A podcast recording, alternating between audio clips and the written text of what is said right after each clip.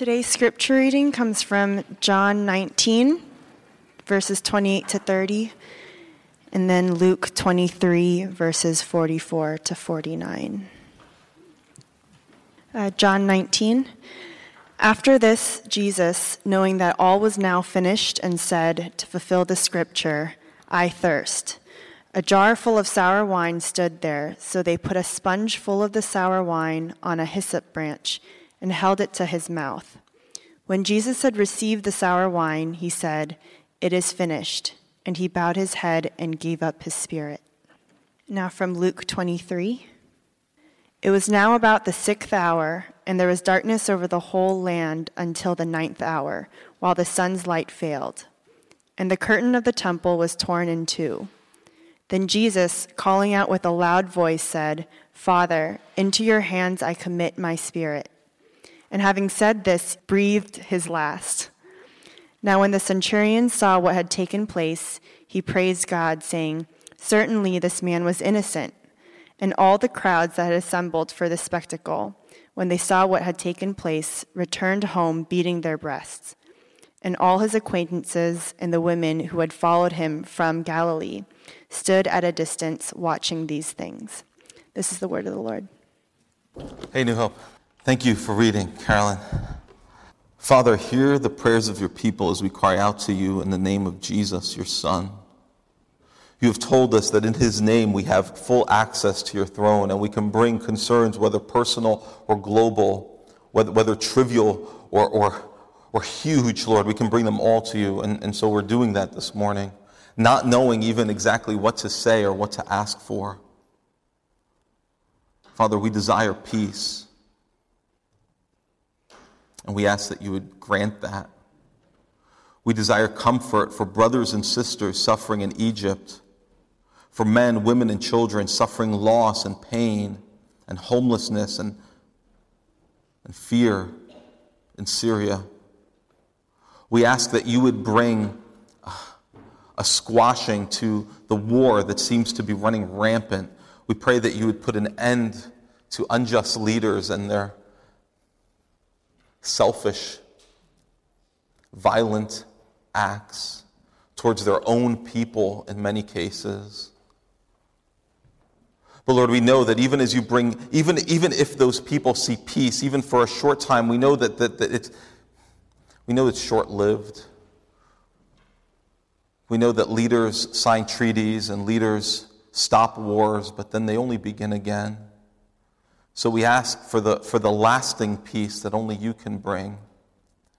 We ask that you, Jesus Christ, would, would return and install your kingdom in such a way, so powerfully, that it would bring justice to reign from, from coast to coast. That righteousness would, in fact, reign. And that your will would be done on earth as it is in heaven. This is what we desire, Lord. That you would reign supreme, and that you would dry every tear,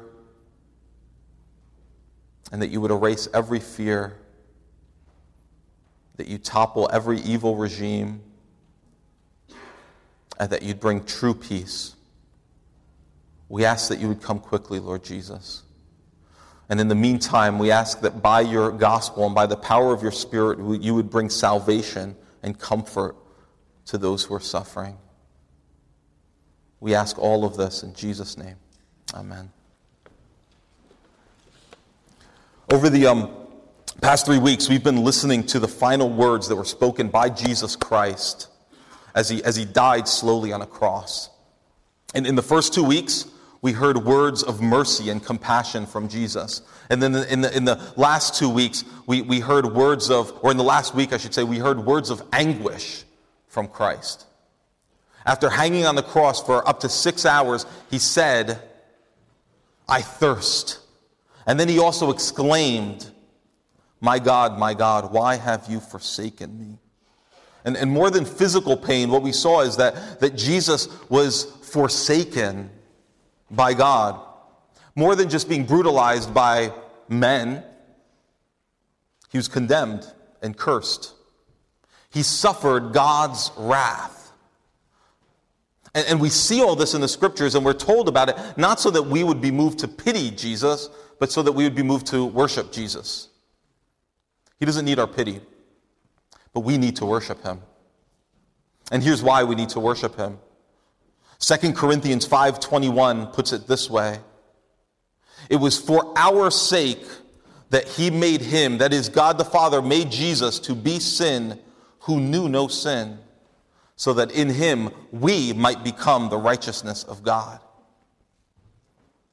Galatians 3:13 puts it this way, beautifully. Christ redeemed us from the curse of the law by becoming a curse for us. For it is written, Cursed is everyone who is hanged on a tree. And Jesus Christ was hanged on a tree. He became a curse for us. And then Isaiah 53 puts it this way this was written long before Jesus even arrived on the scene in human form. But he was pierced for our transgressions, he was crushed for our iniquities. Upon him was the chastisement that brought us peace. And with his wounds, we are healed. Here's why we should worship this Christ. Because each of these three passages that I read to you have one particular thing in common. They all tell us that Christ suffered for us. It was for our sake that he became sin. It was, he redeemed us. He became a curse for us. Whose transgressions did he bear? He bore our transgressions, our iniquities. He brought us peace. It's by his wounds that we are healed. And the we and the us is all of us who are trusting in Jesus or who will trust in him for us. Jesus Christ lived perfectly. He lived the life that we were supposed to live, but we failed to and continue to fail to live. And, and then at this, at this point, he was dying the death that we deserve to die in our place for us. Today, we're going to hear the last two statements from the cross. And, and they are not words of agony, unlike the ones we saw last week. What we hear tonight, today are words of victory, words of triumph. Because of, as Jesus Christ breathes his last breath, he is saying, It is finished. It is finished. Those are the words that we'll, we'll focus most on today. And really, it's just one word, as Jesus would have said it in the original tetelestai, which means simply completed, done, accomplished, perfected. It is finished. These are words that would have actually been used when, when satisfaction had been made, when a bill had been paid, for instance. One would have written across that bill, tetelestai, paid in full, stamped with those words. It, it's one of the most important declarations, really, in all of the Bible. And, and here's the big idea that I want us all to walk away with today. One simple big idea. What Jesus finished, you don't need to add to, and you cannot add to. What Jesus finished, you don't need to add to, and you can't add to. And, and here's why that matters, New Hope. Because central to the message of the Bible is this assurance, this, this warning that, that you have not lived up to God's expectations. It's throughout the Bible we're told this. God's basic requirements are simple in one sense. They are that we love Him with all our heart, soul, mind, and strength, and that we love others, everyone else, as we love ourselves. This is a basic requirement. Love God, love others. But we fail to do this. All of us have. In the book of Romans, it says that all have sinned and fall short of the glory of God. Everyone. Everyone in this room, everyone in the world, everyone throughout history, with the exception of one man, the one who spoke these words It is finished. We have all sinned.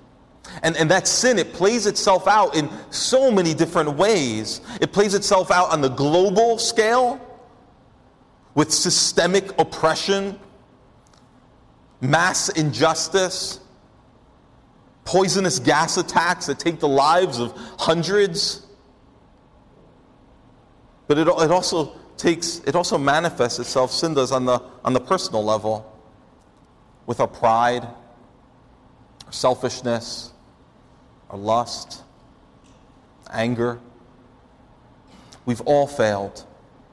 And as a result of our failure to live up to God's righteous and good expectations of us, we face condemnation. We face the prospect, in fact, God says we are under condemnation apart from Christ, and we face the prospect of eternal separation from God. But Jesus did not fail. Not even once. Not even close. He lived the life that we should have lived and still, nevertheless, died the death that we deserve to die. He died and endured, endured God's wrath as if he were a sinner. So that for anyone and everyone who believes in him and receives God's grace through him, you're forgiven. The debt is paid, it is finished. Think of it this way Imagine this scenario. Through a series of very bad decisions, you've gotten yourself into deep, deep debt. Deep enough that you're, overwhelmed with the sense that there's no way to get out from under this. The creditors are calling you, they're harassing you, they're coming after you. And you're, you're overwhelmed with this sense that I'm done for. I can't see myself getting out of this hole. And so there's hopelessness and there's fear. It's the kind of situation that's driven people to even take their own lives. It's over, you think. But then you get an email from your attorney, or maybe it's from your accountant.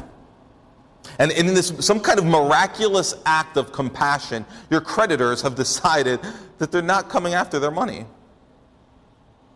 Instead, they themselves are willing to absorb the loss and forgive you of the debt completely. You are now off the hook.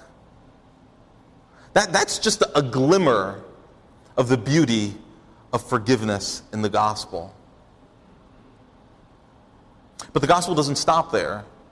It doesn't end with forgiveness.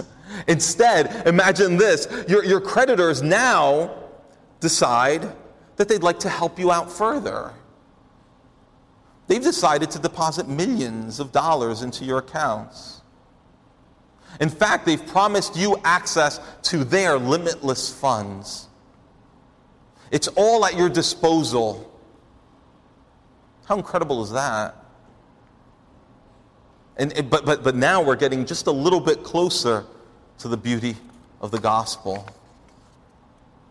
Because as I read in 2 Corinthians 5:21, for our sake he made him to be sin who knew no sin, so that so that not just so that we could have forgiveness, so that in him we might become the righteousness of God. You see, when we put our faith in Jesus, not only are we forgiven, but we receive his righteousness. He gives us his righteousness.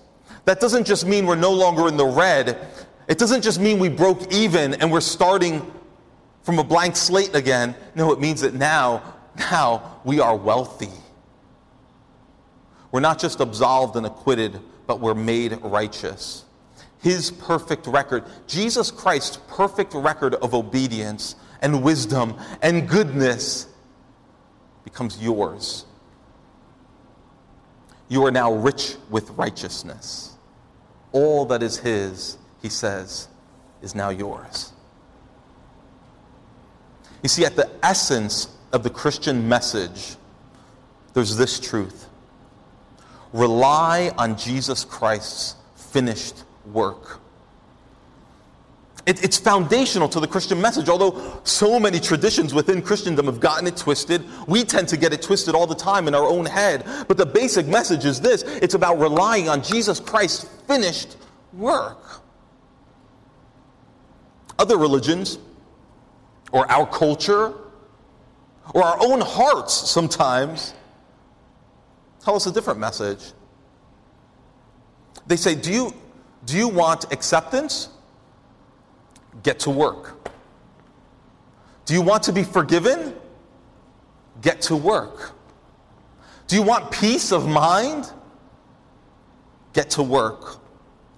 But it's only the gospel that comes and doesn't say get to work. It says it's finished. It's done.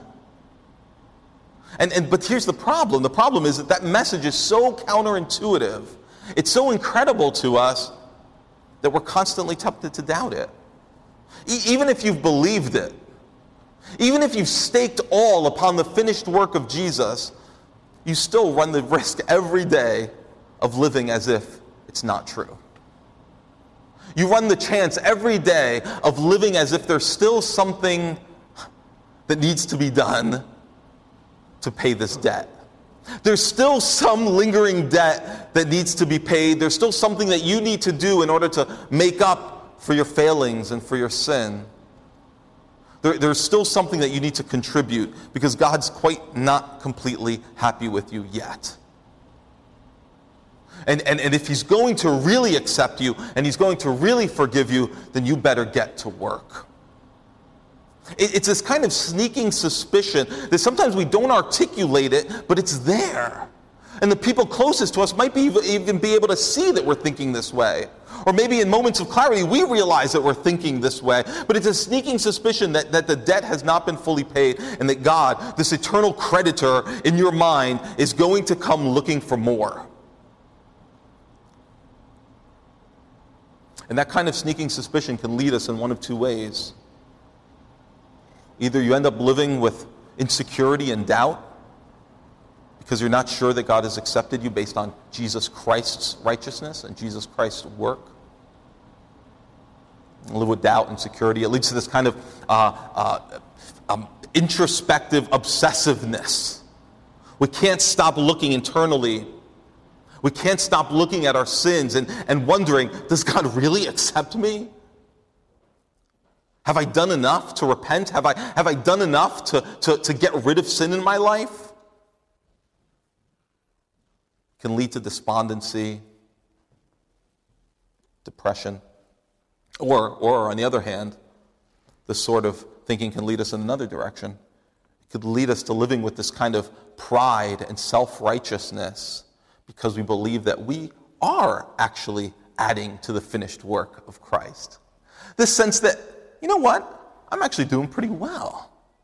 Jesus Christ's death is good and. I'm glad he died for me, but man, I've been living in such a way that God can't help but accept me. My moral goodness makes me acceptable to God, or more acceptable to God. It's something of how the Pharisees in Jesus' day seemed to live. Stacking up their accomplishments their obedience to laws, some of them God's laws, some of them fabricated laws, stacking up their obedience and saying, Look, Lord, accept me based on what I have done, rather than accept me based on what Christ has done. You see, so we can, if we, we, we think this way and we reject the idea that, that, that our acceptance with God is fully based on Christ's finished work, we either, we either head towards insecurity and doubt and, and, and despondency, or we head in this other direction of pride and self righteousness. For some of us, we swing back and forth, depending on the day of the week. Both, both of these are based in self reliance, though, aren't they? That's why it's so important for us to hear this again and again. What Jesus finished, you don't need to add to, and you can't add to. Let's push a little deeper into what Jesus finished on the cross. Let's look a little bit, little bit closer at what he means when he says it is finished. And really, we're just going to scratch the surface. We've seen already, as I've just said, that, that, that for all who believe and trust in Jesus Christ, the debt of your sin was paid, that debt is finished, and you are given the righteousness of Christ. But, but let's look at it from some different angles, too. Let's try to get a more full orbed vision of what Jesus meant when he said, It's finished. There's much, much more, and we're, we're not going to see it all, of course. Not even close. But let's try to scratch a little bit further. Here's another thing that was finished at the cross Jesus' purpose in life was finished, it was accomplished. He finished what he was sent to do, is what I mean.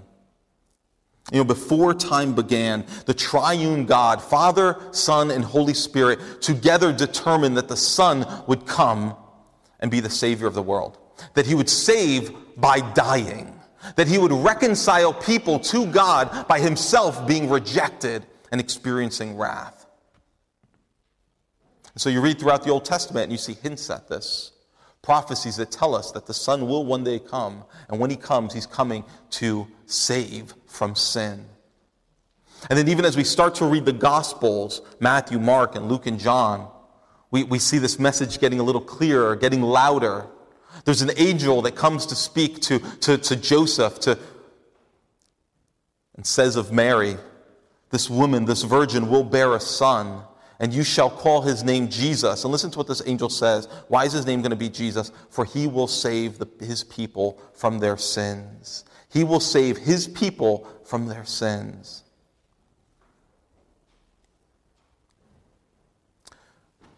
Jesus, from childhood, would have read the Old Testament and memorized many of these words that prophesy about his coming. He would have read them and memorized them. He would have grown up memorizing Isaiah 53, which tells us that he was pierced for our transgressions, he was crushed for our iniquities. Upon him was the chastisement that brought us peace, and with his wounds we are healed.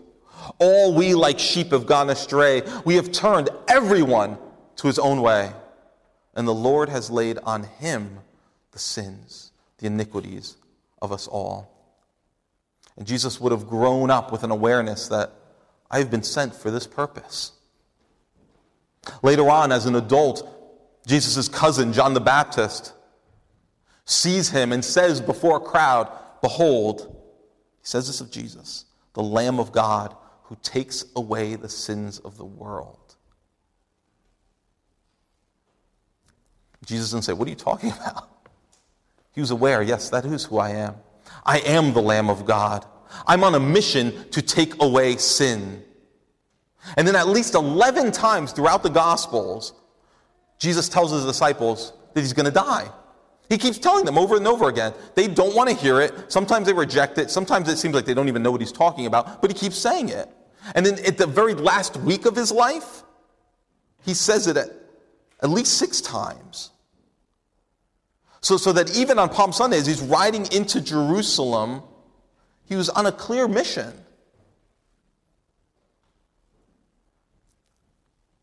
He says in Matthew, the Passover is coming and the Son of Man will be delivered up to be crucified. I am going to die, and I'm going to die for sin.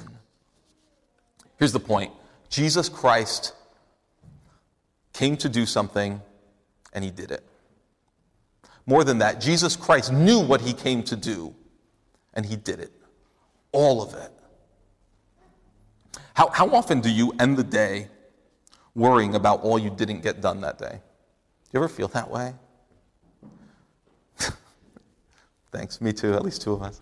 Do you, do you ever sit in bed wondering, like, I had a list and I barely put a dent in it? But I got the rest of the week. I'll keep working. And then you get to Friday and you look at your list and you're like, wow, I think it's actually grown over the course of this week. It hasn't gotten smaller, it's gotten longer. And that robs us of, robs us of, of sleep sometimes. Do you ever feel afraid to rest? Because you feel like if I really take time off to rest, who knows what's going to happen? My to do list is just going to grow exponentially. The wheels are going to fall off this thing completely. My family's going to be in disarray. My colleagues aren't going to respect me. Things at work are going to go off the rails. If I rest, everything goes downhill. So we go crazy to keep working. But we never feel like we can complete every task that we have to do. I don't know about you, but I find that even when I've planned vacations, I find that the last couple of days leading up to the, that vacation day, the last day, few days before you get in the car and drive off, pack your bags, get in a plane, and fly off, those last couple of days are absolutely crazy. Not just busy, for me, they are anxiety ridden. Because I start to realize that not only did I know I had a lot to get done before I got on this plane, but now I realize that there was more to do that I didn't even realize before. More than once, I have gotten to the point where I've almost said to my wife over the years, you know, maybe we need to reschedule this whole trip. What is that? That's anxiety saying, like, don't rest. You can't rest. You haven't worked enough. The only thing that keeps me from doing that is I think my wife would kill me or go nuts if I said something like that. Thankfully, the Lord uses her to bring me to my senses to see no, wait a second. You're never going to get done with all the work you have to do. None of us ever will. We leave work undone all the time. How many of you, when you've left one position to find a new position, have left your replacement with really nothing to do? He just shows up and he's like, wow, this person did such an awesome job everything's perfectly tidy, everything's just where it should be. No, you leave and you kind of dump everything on the next guy. And you're like, hey, I hope they train you and I hope you're ready for this, but I'm out of here. There's always work to be done. Jesus Christ, as he hangs on the cross, says to the Father, not only it is finished, but he says, Into your hands I deliver my spirit. What is he saying? It's not the words of surrender, those are the words of rest. I offer my spirit, I give up myself to you, Father, after having completed the mission fully. You know what it's like maybe to finish a job and stand back and look at it and enjoy something of, of the completion. Maybe we don't get to enjoy that too often. In these words, Jesus Christ is calling us to rest in all that He's done. He's calling us to realize, I have left nothing unfinished. I've done it all. Rest in this. Who else can say that to us? You hire a contractor to work on your house, right? And they say, I'm going to be done by a certain date. Are they ever done by that date? If you're a contractor, I'm not judging you. I'm sure that there are many reasons for why this happens, but you've never ended on that date, right?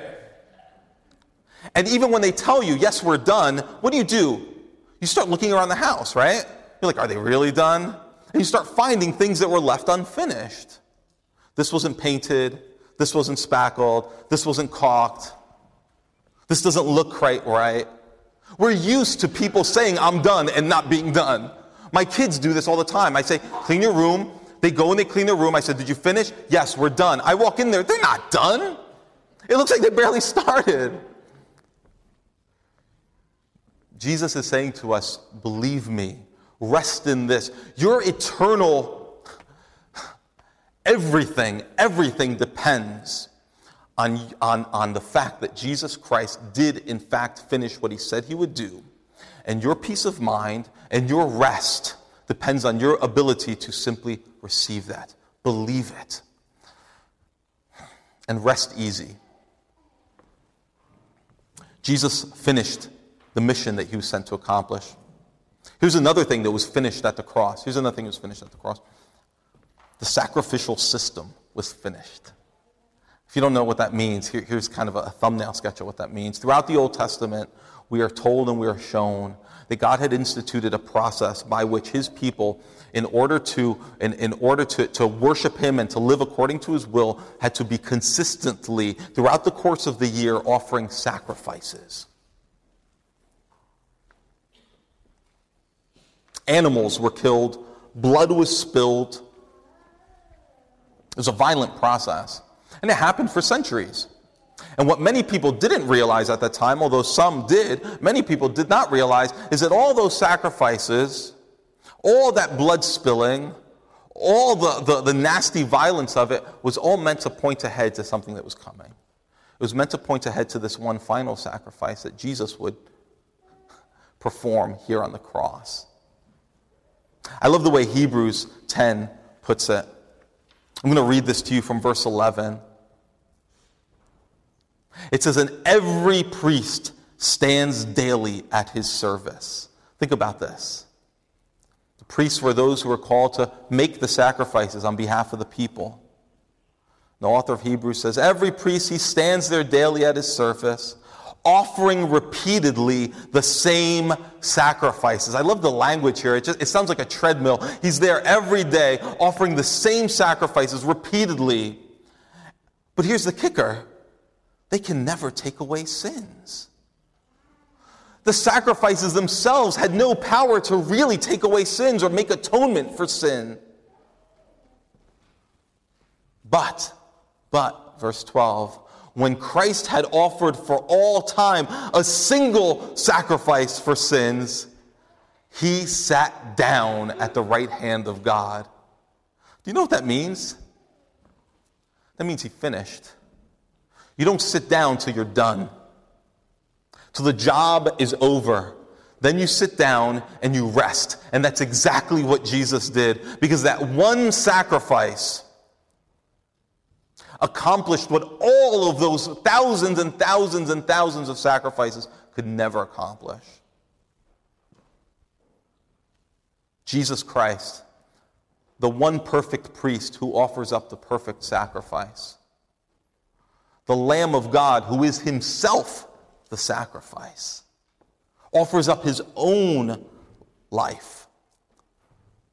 And then he sits down at the right hand of God, saying, It is finished.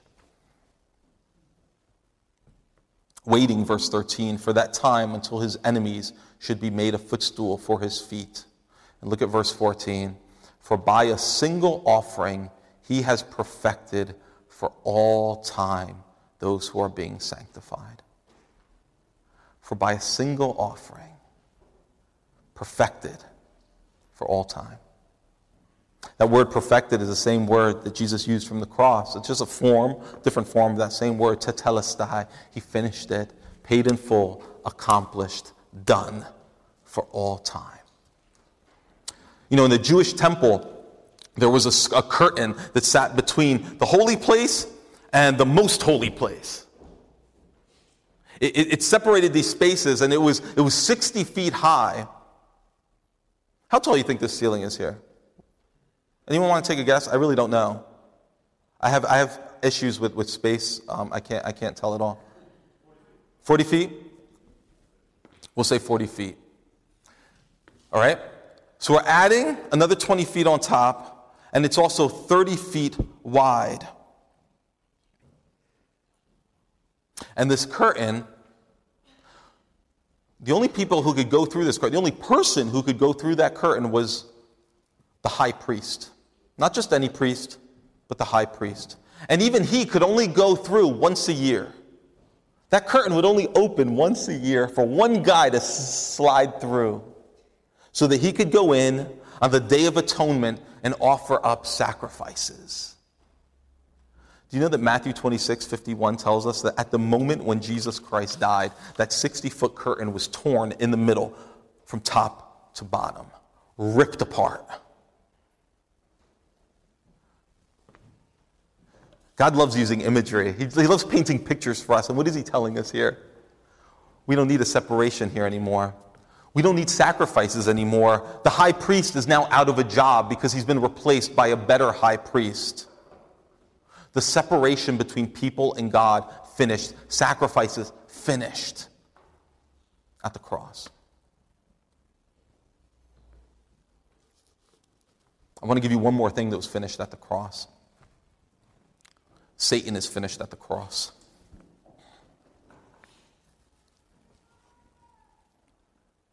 One guy put it this way the cross sounded the death knell of the devil's power. But get this, get this. To human appearances, it looked like the cross, it looked like the moment of his greatest triumph. But in reality, it was the hour of his ultimate defeat. Through faith in Jesus, you have been delivered from the kingdom of darkness. That's what Colossians 1:13 tells us, which some of us studied just recently in our discipleship groups. Your enemy, the devil, no longer has power over you. if you are in Christ. He's a real enemy, no doubt, but he's a defeated enemy. That's why James 4 7 says, resist him and what? He'll flee. There's, there's a passage in the book of Exodus where, where Moses and Aaron, the, the, God's people are under, uh, they're in slavery at this time. They're, they're under the oppressive hand of Pharaoh in Egypt. And there's a scene in Exodus 5 where Moses and Aaron go to Pharaoh and they're asking Pharaoh to give the people a break, some rest from their work so that they can go and worship God. You know what Pharaoh says to Moses and Aaron? He says, Get back to your burdens. Says, Get back to work. That's what Pharaoh said to God's people when they groaned under the subhuman evil of slavery. Listen to what one guy says. His name's Dr. Ray Ortlund. He says, Get back to your burdens is the devil's command. It's the whip that he uses to keep his slaves on the plantation. It's the kingdom of oppression that he is working overtime to build. And listen to this it's what we used to accept because we, wouldn't, we didn't know there was an alternative.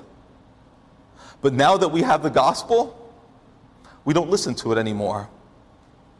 Because as Christians, we can come and we can say, No, Jesus told me it's finished.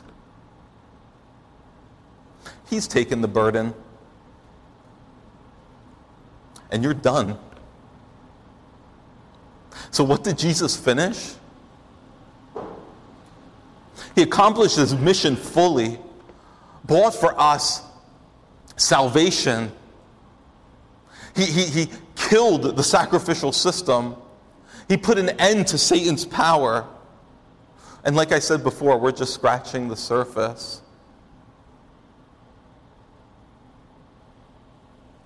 There's so much more all of the prophets, all of the types, all of the shadows that we see in the Old Testament finished at the cross.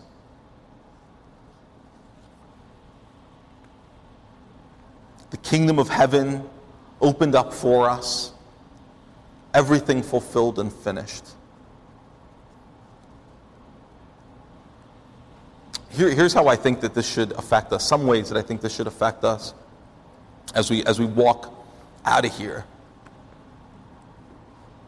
If you're living your life and sometimes you feel like you're on a treadmill because you're working for the acceptance of peers, the acceptance of parents, if you're working for the acceptance and approval of yourself, then you know that that does feel like a treadmill, doesn't it?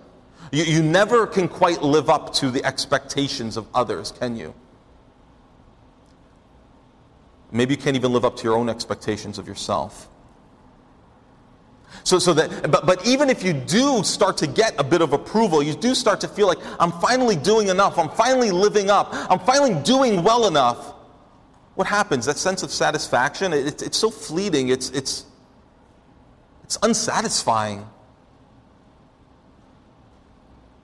Because you weren't made to seek the approval of peers or parents or yourself. The gospel offers you much, much better than that. The gospel says that you were made for the approval of God, to be accepted by and loved by, and to enjoy and worship Him.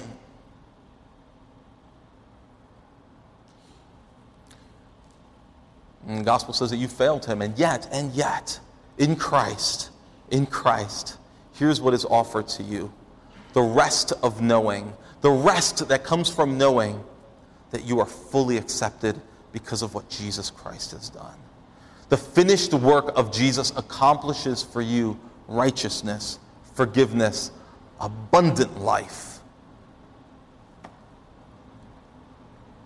You know, some people have said that if we really start to believe that, that if our relationship with God forgiveness, acceptance with Him, if it's all based on what Jesus Christ did, and all we need to do is, is lean on that, rely on it, trust in it, then that's going to lead us to live very passive lives. We're going to become very passive. We're going to become lazy. We're going to become careless about the way we live. The Bible disagrees with that 100%. Because the Bible constantly connects the finished work of Jesus with, with a transformed life in everyone who believes in and relies on that finished work. Here's what I mean. 1 Peter 2 puts it this way He himself, that is Jesus, bore our sins in his body on the tree that we might die to sin and live to righteousness. You see, he died, he did all the work, we trust in it. And what happens when we trust? We find rest, and our lives are transformed. Our lives are transformed. You see, those who most deeply rely on the finished work of Jesus don't become passive, lazy people. The Apostle Paul didn't live like a passive, lazy person, and he's the one in the Bible who talks most often about relying on the finished work of Christ. He didn't live a lazy, passive life, careless about his sins, not at all.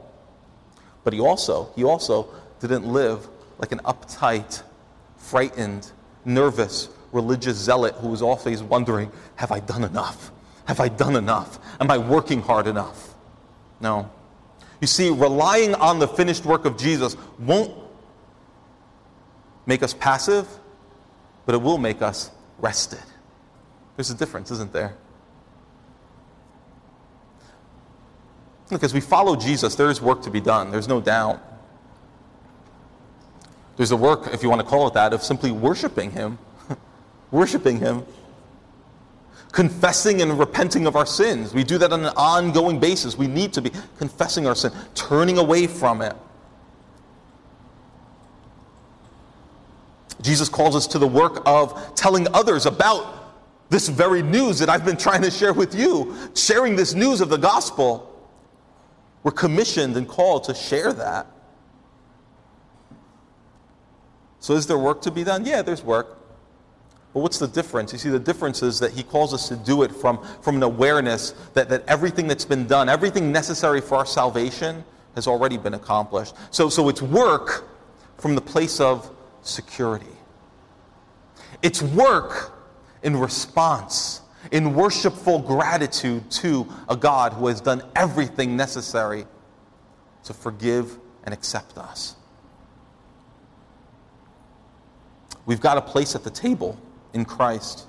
We've got a place in the family, and that's not changing ever. So now, now, as a member of this family, we get to, we get the privilege, the blessed opportunity to participate in what God is doing in this world. We get to live as He has called us to live. We get to reject the lies and turn away from sin with the power that His Spirit gives us. And we get to do all that knowing that our efforts actually please God. We're not earning anything with Him, He actually takes delight in our efforts to obey Him.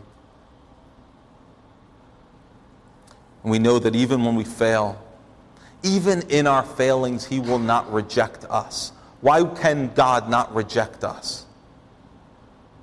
Because Jesus said, It is finished. It is finished.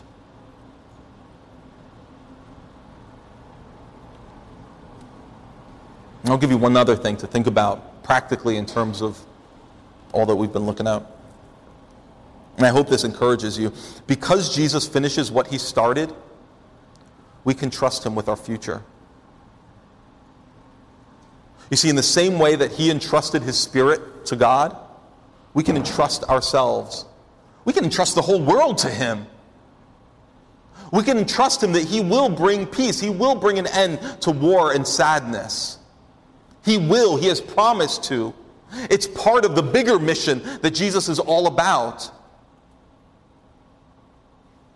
but we can also trust Him to bring transformation in our lives, to bring an end to suffering in our lives. We can trust Him to fulfill all His promises for us. So, so if you're in a place, here, here's just one practical example of how this works. If you are in a place right now where you are suffering, know this that in a little while, you also will be able to say, It is finished. All suffering, all suffering has an end point. For you, if you are in Christ. And the only reason that's true is because of what Jesus has done. In a little while, we're going to come to this table and we're going to take uh, this bread and this cup and we're going to enjoy communion together. And as we do that, I want, I want you to just think about this one thing. Um, when do you sit down to have supper?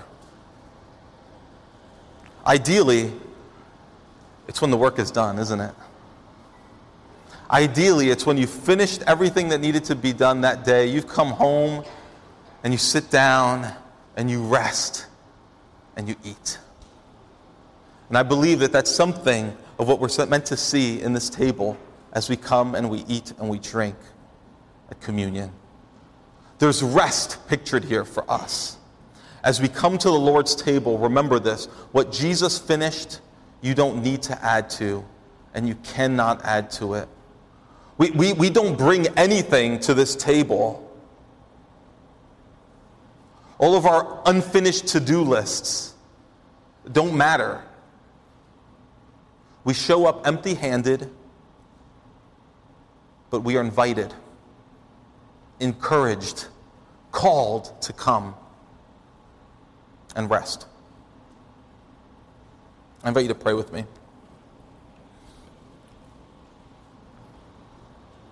Lord Jesus, we thank you for the work that you were willing to perform on our behalf. No one could have done it but you. No one would be willing to do it but you. But you are willing and you are able. Out of love for the Father and out of love for us as your people, you did it all. Help us. Help us by the power of your Spirit.